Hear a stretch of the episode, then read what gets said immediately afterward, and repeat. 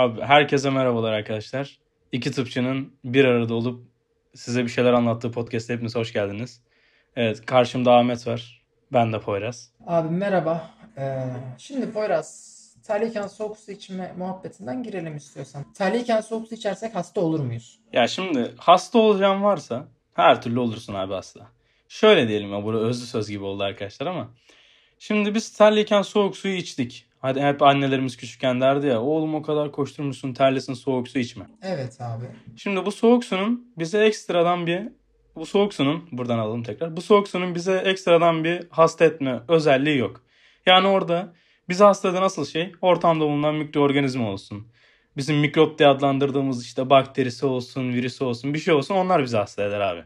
Abi şimdi mikroptan bakteriden bahsetmişken sen diyorsun yani şimdi biz soğuk su içerken ağzımızı açmıyor muyuz yani? Bakteri giremiyor mu oradan? Soğuk su içerken ağzını açıyorsun da ya orada ağzını konuşurken de açıyorsun, esnerken de açıyorsun, gülerken de açıyorsun. Yani orada varsa zaten çoktan olmuşundur hasta. O soğuk su içmenin hani olur ya böyle soğuk su içersin ya da böyle çok soğuk bir ortama girersin böyle. Böyle nefes alamazsın böyle zor nefes alırsın. Konuşurken falan zorlanırsın. Onun sebebi var. Hani herkesin aslında bence hasta oldum diye adlandırdığı olay da bu. Ee, bu senin kasların soğuk bir ortama girdiğin zaman ya o etraf soğuduğu zaman kasılma eğiliminde. Yani vücut ısısını toplama eğiliminde. Titrersin, kasılırsın. Abi iyi de iyi diyorsun, hoş diyorsun da Poyraz'cığım şimdi şöyle bir araştırma daha var. Terliyken soğuk su içme muhabbetinden değil de genel olarak vücudun bir bölgesinin soğumasından başlayayım ben. Gireyim bu araştırmaya anlatmaya. Abi şimdi biz soğuk su içtiğimiz zaman bizim midemiz yani dolayısıyla soğuk suyun verdiği o yani soğuk suyun aldığı ısıyla midemiz soğuyor. Teknik olarak böyle. Midemiz soğuduğu zaman da bu sefer abi buradaki antikorlar mideye akıyor. Hani teknik olarak senin savunma sistemi e, hücrelerin midende midende toplanmış oluyor. Dolayısıyla boğazında veya e, bakterilerin vücuda girdiği veya virüslerin vücuda girdiği diğer yerlerde o kadar fazla antikor bulunmuyor. Çünkü abi orada kan akımı artıyor, orada kan dolaşımı artıyor. Dolayısıyla senin boğazında, ağzında o kadar antikor yani savunma hücresi olmuyor. Böyle de bir gerçek var. Abi bir şey sorabilir miyim bir dakika şimdi? Biz dedik ki kan akışı oluyor. Şimdi sen soğuğa çıktın. Buz gibi hava. Eksi 4, eksi 5 derece. Orada senin parmak uçların normalde kan akımı oluyor diyorsun. E kan dediğimiz şey kırmızı. E orada da damar var. E bizim neden o zaman parmak uçlarımız, avuç içlerimiz falan beyaz kalıyor soğukta? Şimdi şöyle bir dediğin şeyle benim söylediğim şey arasında şöyle bir fark var Poyraz'cığım sen iyi hoş diyorsun soğuğa çıktığımız zaman ellerimizde kan, ellerimizden kan çekiliyor diyorsun da tabii ki çekilecek. Çünkü vücudun her yerine kan gitmesiyle yani vücudun her yerinin soğuğa girmesiyle vücudun sadece bir yerinin e, soğuması arasında bir fark var. Vücudun her yeri soğuğa girdiği zaman çok soğuk bir ortama girdiğin zaman vücudun senin için daha önemli olan organları yani beyin ve e, diğer iç organları kanlandırmaya çalışıyor. Yani işte ellerinde, kollarında, omuzlarında daha çok daha az kan bulunuyor. Ha, diyorsun ki sen bizim için önemli olan her zaman öncelik. Anlaşıldı. Ya her zaman e, önemli olan organlar için kan tutuluyor yani. Poyraz geçelim abi diğer konuya. Abi diğer konuya da ben sana şöyle bir başlığını veriyorum hemen. Balığın yanında ben gittim canım çekti yoğurt ya da süt ürünü herhangi bir şey. Tükettim zehirlendim, zehirlenir miyim ya da zehirlendiğimde sebebi bu mudur abi?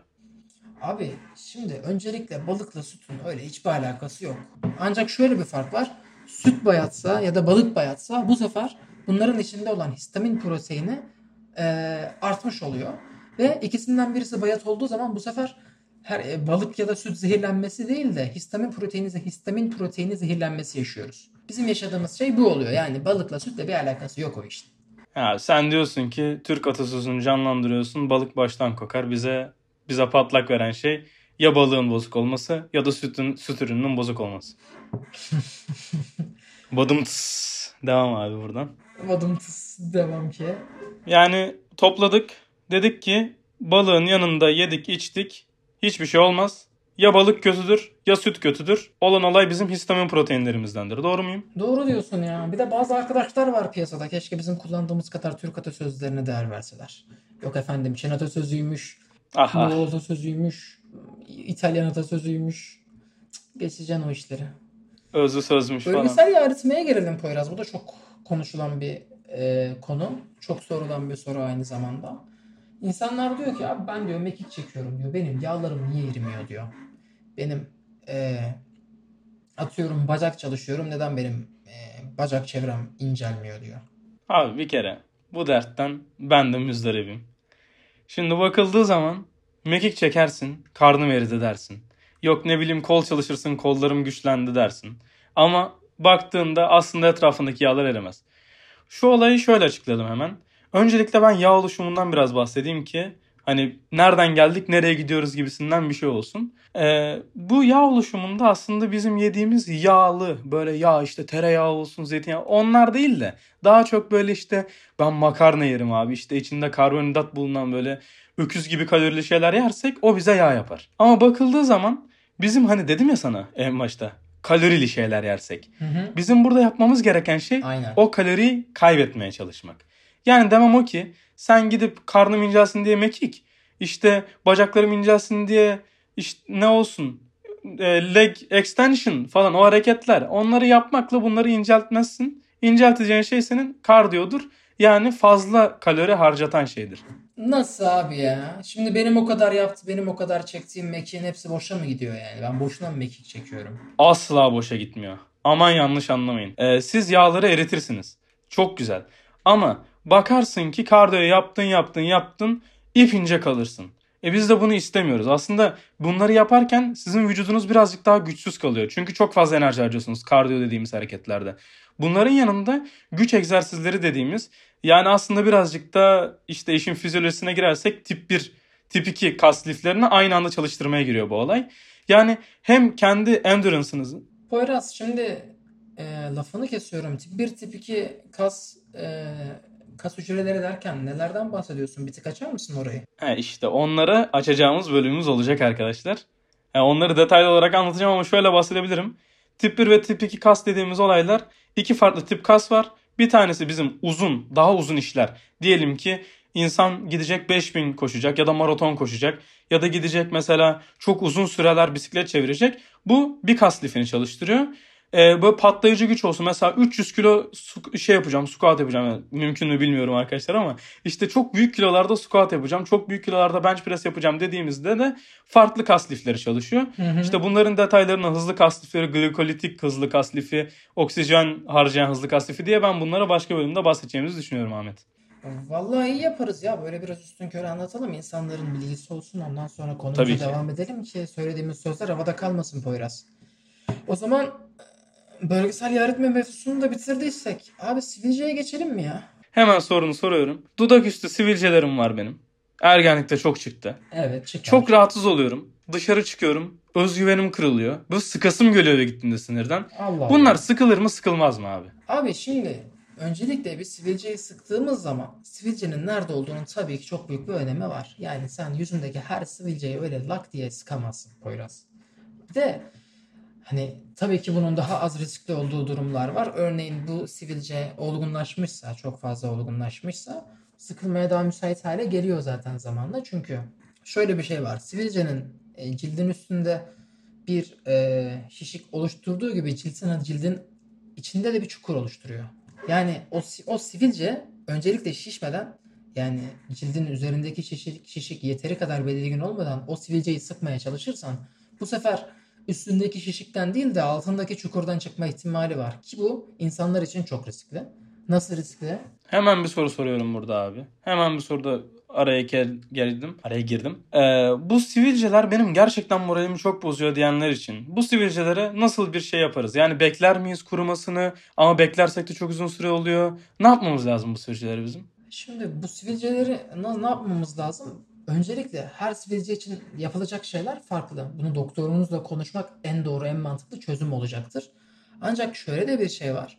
Eğer sivilceniz yeteri kadar olgunlaşmışsa, yani yük şişik belli olduysa, uç verdiyse dışarıya, hani siz o sivilcenin zaten ne kadar beyazladığından sıkılıp sıkılamayacağını biraz anlayabiliyor oluyorsunuz. Özellikle sivilce problemi olanlar bunu bilir. Böyle olduğu zaman sen e, sivilceni sıkabilirsin ama yani yeteri kadar dışarıda belirgin olması lazım. Eğer değilse bu sefer sıktığın zaman dediğim dediğim gibi çok fazla problemler yol açarsın. Ne yapman gerekiyor? En doğru en doğru çözüm kesinlikle doktoruna danışmak olacak. Onun dışında e, sivilce çıktıktan sonra yapman gereken şey değil de sivilce çıkmadan önce e, cildinin temizliğine dikkat etmen daha doğru seçim olacaktır senin için. Doğru. Kesinlikle arkadaşlar burada yüzünüzü nemli tutmak ve yüzünüzde bulunan bu sivilcelerin olgunlaşıp olgunlaşmadığını da şöyle bir anlayabilirsiniz. Yani en azından ben kendimi böyle anlıyordum. Bastırdığınız zaman eğer oraya çok ağrı oluyorsa emin olun ki onu sıkmayın. Aman diyeyim. Ağrı olduğu zaman çünkü tekrar içine iltihapla toplanması gibi bir durum oluyor. Tamamen bittikten sonra zaten kuruyor. Onu beklemenizi her zaman tavsiye ediyoruz. Baktığınız çok fazla var ve gerçekten psikolojiniz ve özgüveniniz çok kırılıyor. Bu, bu zamanda bir doktora danışıp doktorun vereceği ilaçları periyodik bir şekilde kullanmak en iyi çözümdür. Roakutan diyorlardı Poyraz ya. Abi Roakutan dediğimiz şey zaten o ilaç. O büyük ilaç. Bütün gençlerin evinde artık neredeyse var diye düşünüyorum. Çünkü arkadaşlarımın çoğu geldi bana bunu söyledi. Roakutan kullanıyorsun, neden kullanıyorsun gibi. Şunu demem lazım ki Roakutan dediğimiz ilacın doktor kontrolü dışarısında kullanılması kesinlikle ve kesinlikle çok sakıncalı. E, bu Roakutan dediğimiz ilaca daha da detaylı bir şekilde gireceğimiz bir bölüm de olacak. Fakat bunu aç, açmam gerekiyor çünkü bu Roakutan gerçekten uzun bir şey. E, sadece orada olursa çok uzun bir bölüm olur. Abi Roakutan sivilcelere fısıldayan ilaç değil mi ya? O herkesi her sivilceyi kontrol ediyor böyle. Adam gibi adam Roakutan ya. Toparlıyor her şeyi abi. Ben kullandım biliyorum. Abi Roakutan dediğin şey Roakutan dediğin şey gerçekten çok mükemmel bir güç. Gerçekten dediğin gibi ama her sivilcede demeyelim şimdi. Azaltır mı azaltır. Yani çoğu insan çünkü şey diyor. Sen de bitirmişti benden niye bitirmedi falan. Bunlar süreçte olan şeyler arkadaşlar. Ya birinde bitirir birinde bitirmez. Ya herkes aynı insan değil sonuçta. Bu nedenle hani gidip onda bir sonuç verdi ben de aynı sonuç vereceğim diye genel olarak verilen ilaçlarda ve genel olarak kullanılan tedavilerde böyle şeyler düşünmeyin. E, Roakutan dediğimiz şeyin çok büyük sıkıntıları da var. Onları da dediğim gibi detaylı olarak bahsedeceğim. Fakat şöyle bahsedeyim.